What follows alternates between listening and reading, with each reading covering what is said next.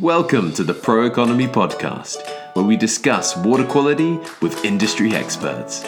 So please check us out at www.proeconomy.com, where you can find out more about our Orca copper and silver ionization system for the control of disease causing bacteria such as Legionella and Pseudomonas. If water hygiene is an issue, then please reach out. We hope you enjoy.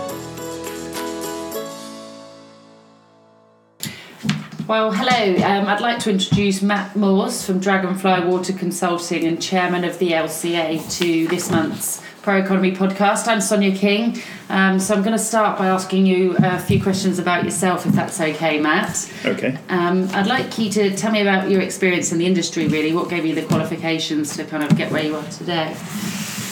Right, well, I started off more years ago than I, I want to admit uh, as a graduate trainee. So I came up through one of the, the larger water treatment companies as a graduate trainee doing their internal training, which is one of the things which sort of disappeared a bit from the industry now. It's, it's not so much the norm. But back in those days, internal training courses, external people coming in and training us, got a lot of experience and um, developed knowledge from that. Um, and really went out and did the job. So I was a water treatment engineer. I filled bottles. I tested closed water systems. Um, I looked at cooling towers, all, all sorts. But right from the very beginning, I was always quite interested in my own CPD. So I, I sort of pushed to go to conferences, go on training courses, further my knowledge, that sort of thing. And that kind of led into being. Um, I, I took a. I didn't take a step forward. Everybody else failed to take a, a step forward and took a step back. So I ended up being pushed forward as the BACS representative for the company I worked for at the time. Now, BACS is the trade association for chemical companies involved in things like water treatment and cooling towers.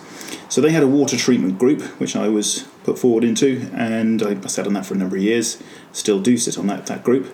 And one of the things that came out of that was I got involved in the group that rewrote uh, L8 2001 came up with L8 2013, um, and created HSG 274. So I was involved in the, the authoring of that, and uh, from there I sort of developed my role within the company I was working for and, and, became the technical lead for the field force. So all of the, the field staff, I was the sort of the technical the rep. Um, and was also involved in things like research and development, selecting products for the company, that type of thing. Um, so, BACS is one of the organisations that inputs into the LCA. So the LCA has four uh, committee members that are elected from BACS. So I I was able to go for one of those positions. I put myself forward. It was a competitive vote. Uh, I think six people stood for four places, and I was one of the people that was selected. So I became a, a member of the chair. Uh, sorry, member of the LCA management committee. A few years later on from there, I became the honorary secretary of the management committee, then the publicity officer, and then a few years ago I became vice chair and then vice chair um, automatically feeds into chairman's role. Brilliant. So you're now the chairman of the Legionella Association. Um, that's brilliant. So how can you get? I mean, can you give me a little bit of history regarding the LCA? Yep. Um, the LCA started nearly 20 years ago. Their 20th year next year. Uh, it really came out of a, a series of outbreaks of Legionnaire's disease in Corby between 96 and 98. And from the back of that, there were there were various questions asked in Parliament, and the HSE held a series of, of open meetings with water treatment companies. And effectively, what they said was, you need to shape up and self-regulate, or we'll regulate you. Uh, so the two main organisations of the day, the Water Management Society and the British Association of Chemical Specialities (BACS), um, they drafted a code of conduct.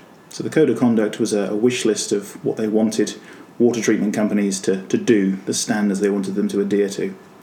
Then the, the LCA was founded to administer that. So they were founded originally as the Code of Conduct Association, changed the name to the LCA a, a few years later. And uh, members agreed to follow the code and uh, have management procedures to make sure that they, they do what we say they need to do, which should ensure a good outcome. Okay, brilliant. Um, I mean, in terms of businesses, if um, if a company were looking to become a member of the LCA, I mean, I mean, what do you perceive the function of the LCA to be? I know you said about the code of conduct, but for, I suppose looking at the end user for the client, what do they get out of it? When you say end user, I mean, presumably you're talking about the service user, the people at the end of the chain. That's right. Yeah. yeah. Well, what the LCA does is it sets management standards for companies and audits those companies to, to make sure they're actually adhering to those standards and they're doing what they say they do. And for the end user, what they get is a company which has procedures in place that have been audited. And those procedures mean that the end user can be as sure as they can be that the company is able to deliver a good job. And we have a buyer's guide on our website which tells end users how they should deal with member companies and the sorts of things they should expect. And one of those things that they expect is, is things like competence assessments. So any LCA member should have a competence assessment for each of their field staff. Any end user should be able to request that competence assessment and be able to see that they've been assessed in accordance with the LCA standards um, for assessing competence. Okay, brilliant. So, so what uh, would you say the auditing process for, for new applicants would be? Well, we start off, they look at their own internal procedures and they need to document those. They need to write down the procedures that they do to get from an incoming inquiry to a completed job, product, contract, whatever. So it's things like scoping a service, it's surveying to get the right information to make sure that they've got um, what they need to design something that's compliant. And it's all about management procedure. So it's about having it all laid down and documented. So if the person that's doing it one day happens to disappear from the company and somebody else comes in, the outcome would be the same. So it's, it's the company's approved way of doing something. So that's, that's what they need to do to begin with. So they write those procedures. They need to tie those procedures together in something we call a statement of compliance. So it's just a written statement to say we comply with the LCA commitment X, Y, and Z because we do this and this is our procedure. Once they've got that, um, they need to do uh, competence assessments. That's one of the things that we require. So this is shadowing uh, or watching their own employees do do certain tasks and making sure that they're competent to do those tasks. So it's not training; it's competence. And uh, we require them to have done that, and we require them to send one example through to us for the initial check, just to make sure that the process is, is okay. We'll look at all of them in due course. Uh, we also ask them to do an internal audit, so to audit their own internal processes for compliance with the LCA requirements and send us that. So we get those three things. Um, we send that to uh, an LCA assessor. The assessor will review it and either reject it with comments if it's not quite good enough, or they will uh, approve it and the applicant will become a temporary member, and we will go and do an assessment on them within a couple of months and actually drill down uh, and look at real world evidence as to their procedures being followed. Brilliant. So, just looking at it, I suppose if they've, they've joined and perhaps they don't um, fulfill their requirements, let's say, so do companies ever get removed from the LCA list? Yes. Register? Yes, um, quite often. Um, it, it wouldn't really be an organisation that had any teeth if we didn't have some sort of sanction. And the only sanction we really have is to throw people out or suspend people.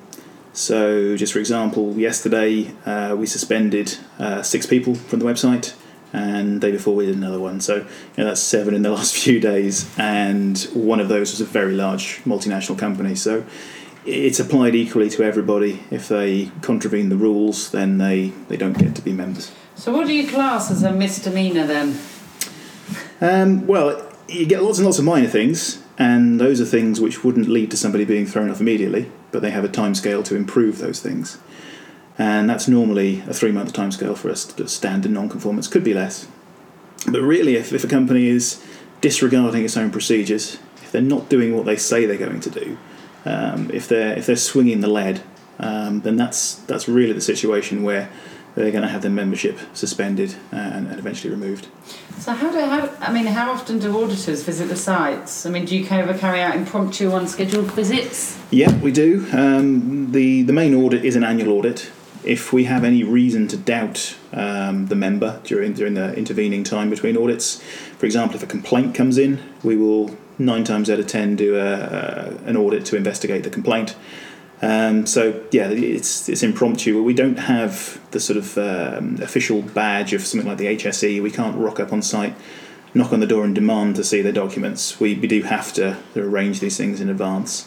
But uh, we do, if we have specific intelligence about issues with a with a member, we will go and look at those as the evidence for the audit. So when we do auditing, we look at a sample of evidence if we have a complaint or we have intelligence that certain issues are going on with a member, we will drill down and look at that specific evidence. Brilliant. So um, I've got to ask this question.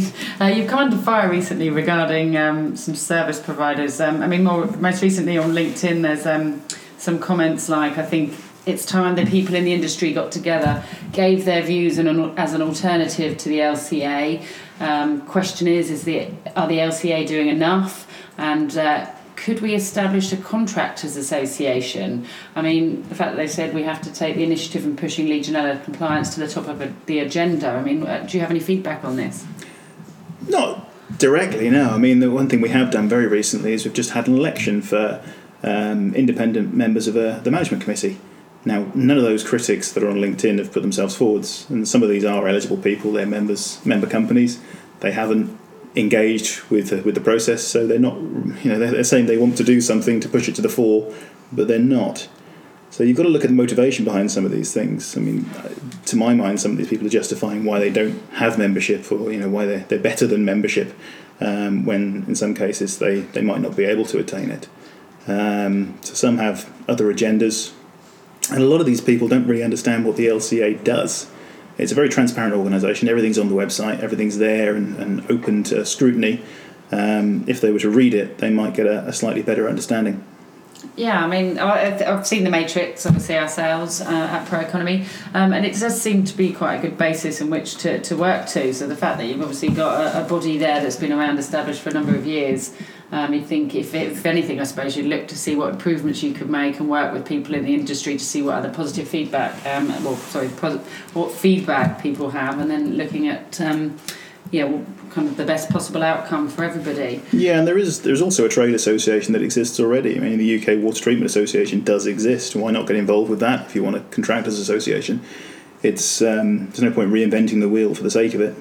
Yeah, absolutely. I mean, how do you see the future of the LCA? I mean, do you see uh, the, the, current model continuing as it is? Um, do you see do you see a lot more growth at the moment? Well, we don't exist to gather members. That's not a goal of the organisation. Um, but having said that, the membership has grown and grown and grown year on year. Uh, one thing we have looked at always from the very beginning is tightening up on standards, tightening up on auditing.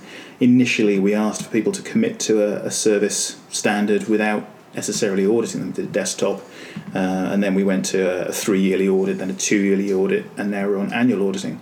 So there is the possibility that auditing could become more frequent, and we're also looking at restructuring auditing. So uh, more use of intelligence to lead the audits, looking at specific things that lots of members are failing on, and uh, and drilling down into those. Brilliant. Okay, do you have any additional comments or things you'd like to add? Yeah, I mean the the way in which the, the, the wider world understands what the LCA does, it, it, they do tend to try and hang their hat on the fact that because you have an LCA membership, you are a competent company and every single one of your employees will be competent and every piece of output you do will be wonderful, which is not really true in the real world. In the real world, what we have is a, a set of management systems that mean a company has the ability to do something well. It doesn't necessarily guarantee quality control. That's that's really the, the role of the member themselves in their own internal auditing and, and applying those processes. So for end users, really the, the key is to ask for the competence assessments for the people that are actually coming to your site uh, and make sure that those are, are suitable for the jobs they're doing, which is the, the management framework that we, we give members. Okay, that's brilliant. Well, I'd like to thank uh, Matthew Morse from Dragonfly Water Consulting, Consulting, sorry, and Chairman of the LCA for coming into Pro Economy offices today to our podcast. It's been lovely to see you. Um, thanks very much. Thank you.